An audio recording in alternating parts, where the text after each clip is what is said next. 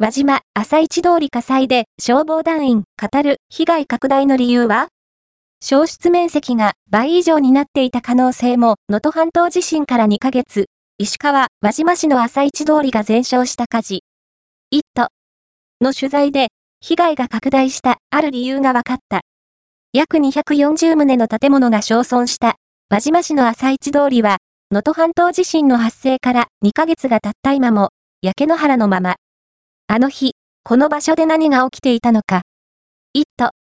は、大津波警報が出る中、命がけで炎と戦った消防団員の本田隆弘部長に話を聞くことができた。輪島市消防団、輪島分団、本田隆弘部長、20年近く消防団にいても、こんなのは初めてですね。火が迫ってくるのを見て、初めて怖いなと感じました熟練の消防団員が、初めて抱いた恐怖。それは、現場にいち早く到着した時の印象とは真逆のものだった。輪島市消防団、輪島分団、本田隆弘部長、火も大きくなかったので、すぐ消せるだろうなという軽い感じで行ったんですしかし、放水のため、川の水を汲み上げようとした時、異変に気づいたという。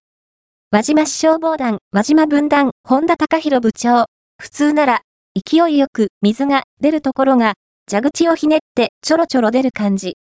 水が出ないのは津波による引き波なんじゃないかと、みんなそう思っていたんですけど、実際は地盤の隆起だったというのは、後から知って、だから水がないのかと思いました。地震による地盤の隆起で、川から水を汲み上げることができなくなっていた。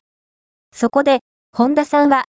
輪島市消防団、輪島分団、本田隆弘部長、ここに道があるんですけど、入ったところに防火水槽があるんです。でも、家が倒壊して防火水槽に行くことができなかったんです。ここの防火水槽は、水はあるんですけど使えないという状況になりました。その後、別の防火水槽の水を使い、消火活動に当たったが、炎は、凄まじい勢いで朝市通りを飲み込んでいった。輪島市消防団、輪島分団、本田隆弘部長、一件燃えて、さらに一件燃えてっていうのを見て、何とも言えない気持ちになりました激しさを増す炎。